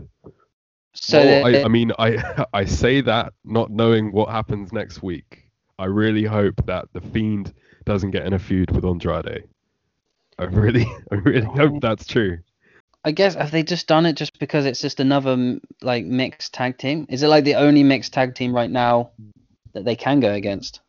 Yeah, I think this was purely. Maybe it'll be a one and done match. Uh, Maybe it'll just be purely created to show Alexa doing the the finisher in tandem with the Fiend on a woman. This was Yeah. that was what it's there for. Okay. Pretty cool stuff. I enjoyed it. I'm still enjoying this Alexa Fiend thing. I think it could have gone really, really badly, and I don't think it has done so far. So fingers crossed. so far.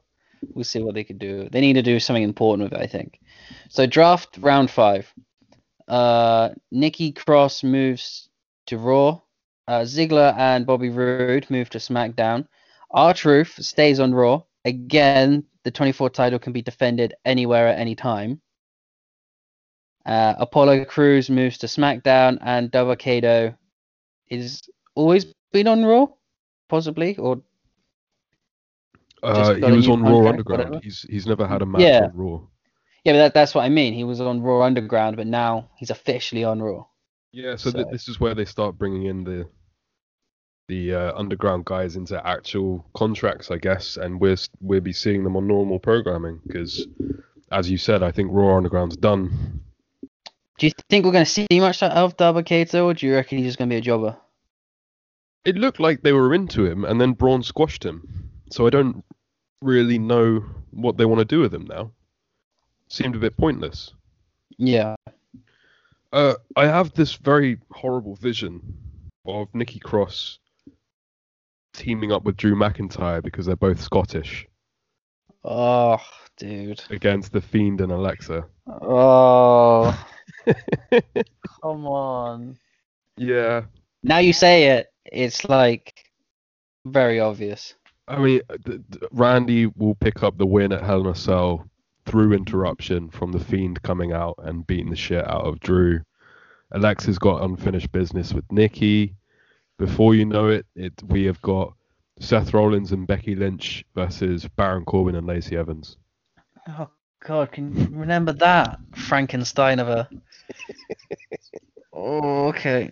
That was the real shit, wasn't it? I Although, actually I walked past a toy shop in in a local town uh, the other day and saw Becky Lynch and Seth Rollins uh, double pack action figures and actually cringed, remembering.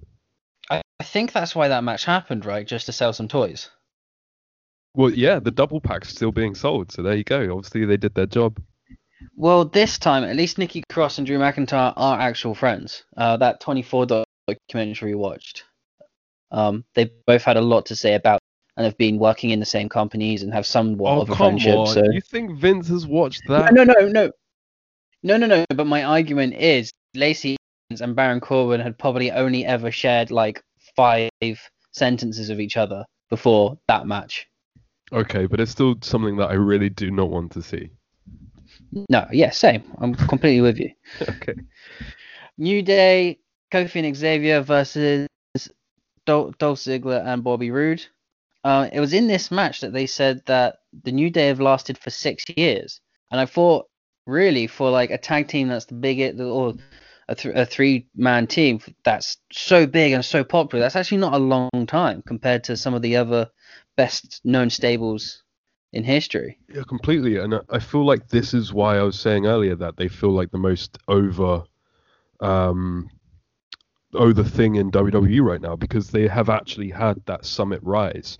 Like if you look at Steve Austin's career, The Rock's career, uh, the man Mick Foley's career in WWE, they're all short runs which went mental, you know. And that, Yeah. I can't think of anybody else apart from the New Day that really have had that rocket strapped to their back and become such a massive idea. So do you reckon they're going to have quite a lasting legacy? Do Oh you yeah, think I think so. I think all, all three of them are at this point. If they'd never had to do anything again, they'd be in the Hall of Fame. Wow, that's big. Uh, this Um, match was enjoyable. I actually quite like this. There was some good chain wrestling between Woods and Roode to start. Some great back and forth. Some good hill fuckery. Like th- this was quite obviously four guys that were good at wrestling. You know. Um, Yeah, sure. the only side aside I have of this though is I was I watched this with interest once again for the New Day. Robert Roode and Dolph Ziggler does nothing for me now. Well, Those- why why are they even a team, dude? Like I have no idea. Bobby Bobby Roode is wasted. Ziggler, this. do you remember Ziggler had that little one month run with Drew McIntyre and it was mm-hmm. actually quite fun. But the match was good. Yeah. Bob Bobby has had no, like how have WWE managed to make somebody like Bobby Roode boring? I don't know because I think he might be one of the best NXT champions of all time. He's one of the best TNA champions of all time. Yeah, I was about to say that. He was. He's Definitely. just like I he's he's like one of those guys at this point when I'm watching a television program, I just kind of want to turn the screen off. I heard I heard James Storm is going to NXT now that NWA's probably over. I feel like beer money is the only thing that could actually sort Bobby Roode out at this point. I mean, I'm up for it Same. if it if it becomes a I, thing. I don't think I can fit into my t-shirt anymore. But, but those two, those are, yeah, it would be great if those two are on NXT together. I think. Bobby Roode so desperately needs something right now. He came out, I think he de- re-debuted last week. To the fact that he's re-debuted last week and they put him back with Dolph Ziggler is just like the writing on the wall, surely for him. They just got nothing for him to do, and I don't know why. He's got the looks. He's got. They need to give him. Yeah, they need to give him back that glorious character he had in NXT because people just ate that up. Yeah, I remember that. It was it became like a, a meme for a while, like a norm, like not a non-wrestling meme, like an Mm. actual normal people meme. Yeah, it was huge. Just everyone screaming, a bit like Shinsuke. Everyone just screaming his theme song. Shinsuke Shinsuke is more one of those guys. I know that's not the point you're making, but Shinsuke is one of those guys that I think self-created. Like he quite clearly sees WWE as retirement. He doesn't Yeah, really well- care about making an impact. I don't get the same f- vibe from Bobby Roode. He just feels, feels like he's been given nothing. Yeah, Bobby Roode definitely wants to be on the run of his life if he if he could be. I, I kind of feel like Bobby's going to be one of those guys like Eric Young, you know. One day he'll either get fired or just won't sign his contract again and he'll immediately turn up back in Impact. You think Impact or you think somewhere else?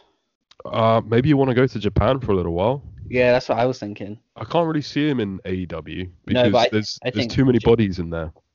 Yeah, I think in Japan he'd have a lot of fun. He's definitely got the right kind of um, cocky American.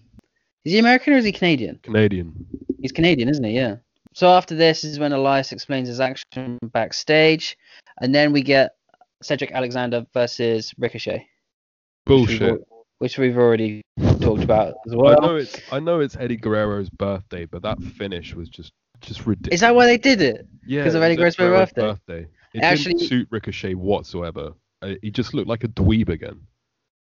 I actually got a note here that um they've ripped off Eddie Guerrero so much that he must be fucking fuming if he's no, it's watching. just a, it was just a tribute. But, uh, Yeah, right. Why Um, give that tribute to Ricochet? I don't know. Ricochet's got like severe go away heat with me now. Uh, I I don't like actually- seeing him. I actually didn't hate the ending as much as I think you did. Dude, even my girlfriend thinks he's a loser. And she just like occasionally glances up.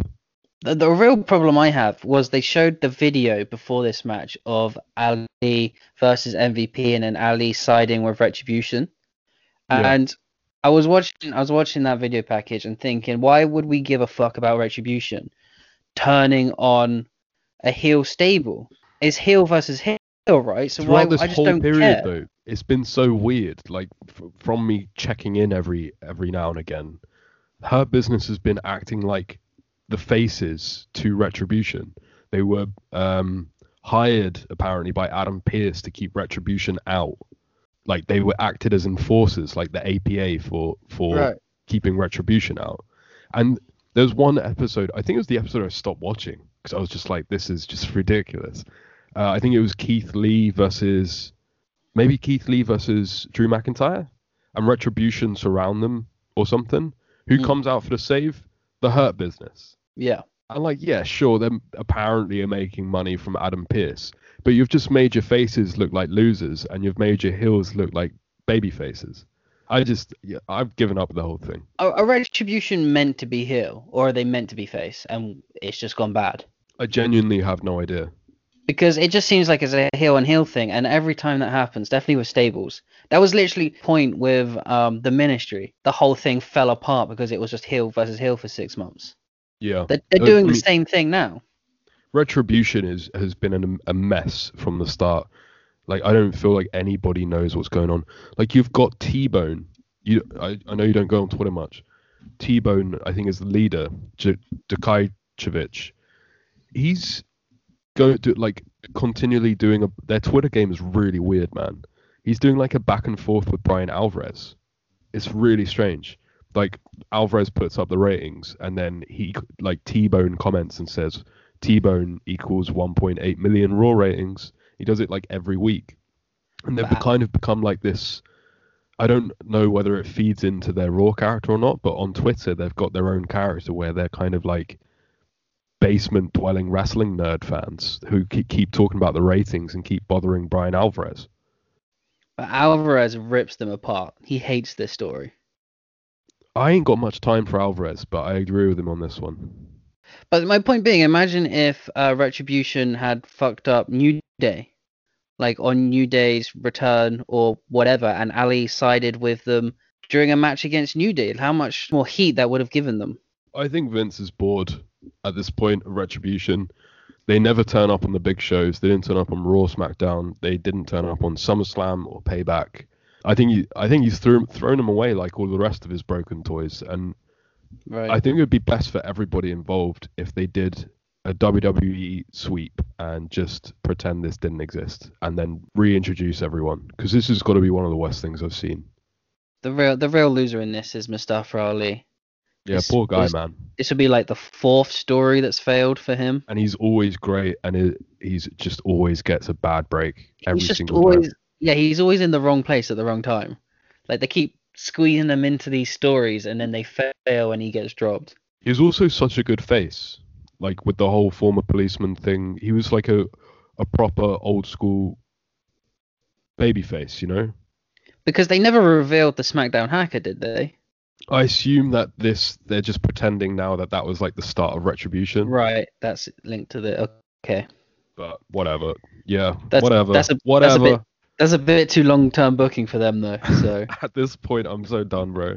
so then we get a advert of Keith Lee versus Braun Strowman next week, which is the first well, not even the first because we have one on this show, but it's an intergender match on the first week of there being two new brand splits. Into brand match, you mean?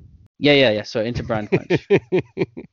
yeah, I mean, whatever, dude. You know, like at this point, I'm, yeah, I'm done. I'm done with it. No, it, this isn't Interbrand, is it? I swear, Yeah, Braun go, goes to Raw. Oh, maybe it's a different match then. That's going to be interbrand. But they they Sure. they they already announced that there's going to be an interbrand match. Yeah, uh, well, yeah, and I mean, they've got the New Day on SmackDown as a farewell as well. So Right. Uh, draft round six. You already said it, it's Titus O'Neil, Carmella. Oh yeah, Peyton Royce to Raw.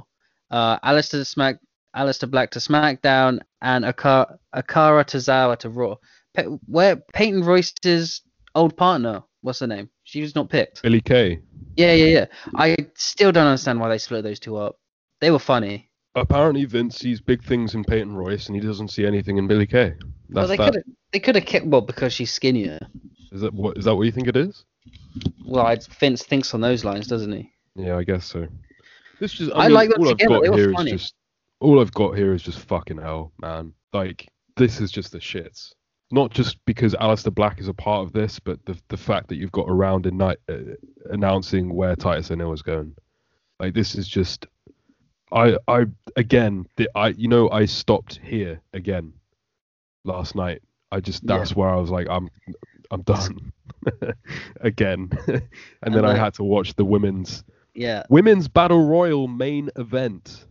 yeah. The last twenty minutes didn't get any better, my friend. So Asuka is on commentary, and the the winner of this is the number one contender for the Raw Women's Championship, but it's dual branded On the draft. on the Dual draft. branded on the draft. A SmackDown woman could become number one contender for Raw.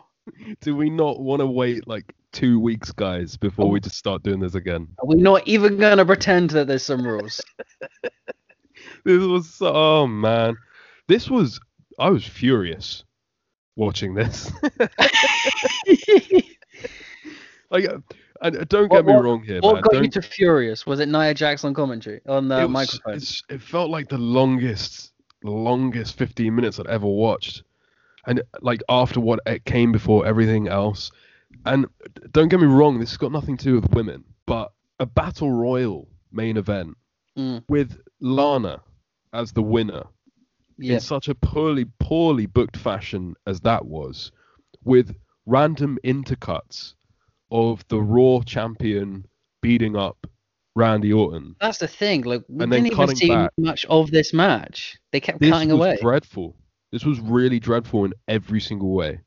I don't, men or women, I don't necessarily, I do not think that you should be ending your main event on a battle royal. Well, AEW always uses battle royals as the opener.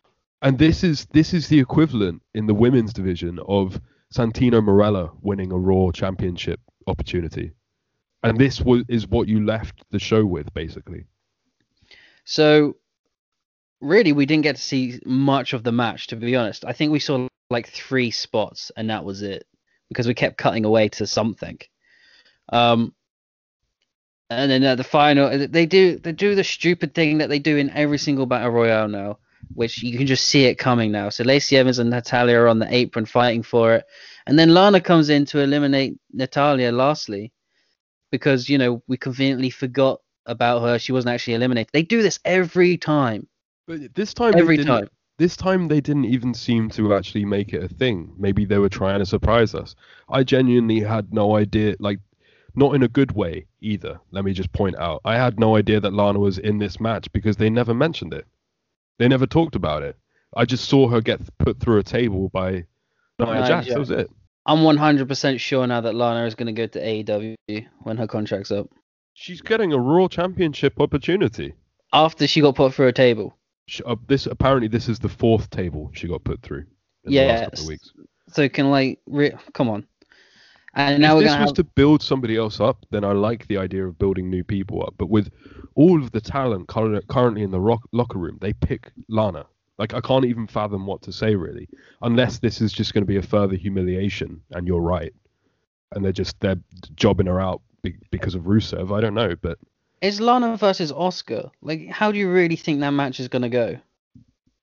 I just Asuka's don't even. un- I just minutes. do not even understand why she's in that position, and why if you're booking the women's battle royal to be the main event of your draft Raw, you then book a joke winner. I don't. Is it a joke or do they sit like? Because I mean, Lana was like the one of the biggest stories last summer, wasn't she? When was the last Where- time you saw Lana wrestle? She had a match against who was in the Bobby Bobby Lashley story. Rusev. No, no, no. The, uh, there was a woman that came in and Oh, they were Liv like, Morgan was her ex-girlfriend. yeah, I think they had one match. Yeah. Garbage fire, bro. Garbage fire. Um. Well, at least Drew McIntyre and Randy Orton were polite enough for the match to be over before they, in Had a uh, shit brawl. yeah, spilled into ringside, very conveniently timed. Um, yeah, and then they just get pulled apart, and that's it. That's the end of the Raw. There you go. What an Draft awful show. The last hour, especially, was just such a drag. It's like they knew nobody would be watching, so they just gave up writing it. And we agreed with this. I texted you the other day. The the the whole argument for the WWE fanboys who just to because I know I come across as liking WWE more than AEW, which is not true. But objectively, I hate fanboys of both brands. This is mind numbing. And as we agreed, I think that the defenders of WWE's product always say, yeah, but hour three makes them so much money. They can take all of that money to the bank. But hour three, I think, will be the eventual decline, final decline, downfall of WWE. They need to get rid of it. I don't care how much money it makes them. I don't even think eventual. I think in the last year or two, it has been their decline, Yeah. and Yeah. everyone knows it. And I, mean, I, And I think they know it, but they just don't. They don't care because they're making so much money. But it's just it's killing the product. Mm, Like it is. Raw and SmackDown at this point, I'm pretty sure both overseen by Bruce Pritchard, and both writers are working on the same thing. Everybody likes to say that Vince is in control of Raw and keeps changing the script, but he's doing that on SmackDown as well. They're both his babies. What is happening here is they've proved, they've quite clearly proved that they can't write a three-hour show every week, so that Yeah. they just need to get rid of it. Yeah, they do. It's, it's just a shame. I don't know if they're gonna. I think Um, we both had the same like ages ago that the third hour should just be like a um. They show some like classic old stuff, like old Yeah, nineties, dude, like, old if they really really stuff. if they really need the, the third hour then that's fine that's that's a good idea but you know Just don't put anything current there that's just going to continue to bore, and I, I don't know. They they're just obviously creatively in a slump with that third hour. and it's not well. like three hours is the death knell to the wrestling industry you got to give eric bischoff his credit in 1997 98 people were tuning into all three hours of nitro people were interested people wanted it they, but obviously that three hour show was actually booked to a level where people wanted to see all three hours. This is a very, very different thing. And um, surely this should be a warning sign to everybody from the AEW side saying, oh, AEW needs a new television show. I'm not so sure. I think in AEW it's just um Dark that's going to be on TV. No. If AEW's on Dark, and I've we've gone over this conversation loads of times, they need to completely change that.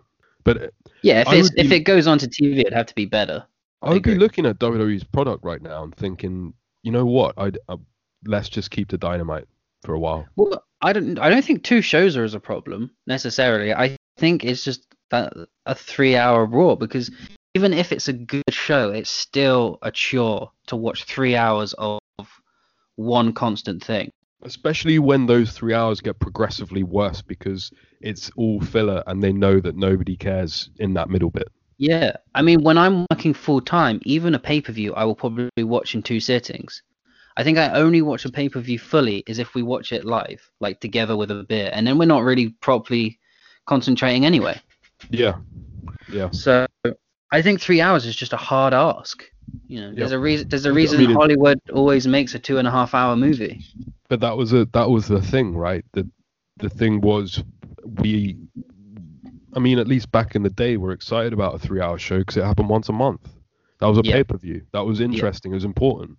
Three hours. Tell asking somebody to sit through three hours every single week and then saying, "Well, you now need to watch two hours on Friday as well." It's just ridiculous. There's there's no way that they're gonna get any of their any any demographic. I think doing that The- from uh, people our age, not interested, not enough time in the day. Like we're doing stuff. Kids will get bored, like way more bored than we will. They'll watch the first 20 minutes of the show or they'll watch the highlights and just go do something else. Who are they appealing to? Yeah, no kid under the age of like 15 is watching three hours of one program. And I feel like that kid, if he's watching fif- if he's watching three hours of that program from like 15 to 16, he'll stop watching it at 17.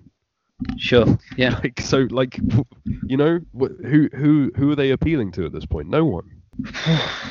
Do you reckon? Talked about it before. Do you reckon AEW will actually be a competitor within a year? not within the year. Uh, I think they'll be nearly there. I think everything is gonna hit off fast as soon as they get that game out. They should be focusing on that game so hard right now. Yeah. Um, because as soon as that's released, I think they'll see their numbers completely spike, Well- and I feel like they might even start beating WWE very soon. I mean, it's nowhere near the same league, but even TNA, when they released that game, that was a game changer. Yeah, dude. Like all of our friends from school used to play that with us. Yeah, TNA and TNA became a thing that they knew of. You know. Yeah, and they that's when uh, uh this is kind of just after Hogan took over, and then they moved to Monday night because they thought they could compete with WWE. Yep. You're right. The video game is definitely a uh, a big piece of the puzzle.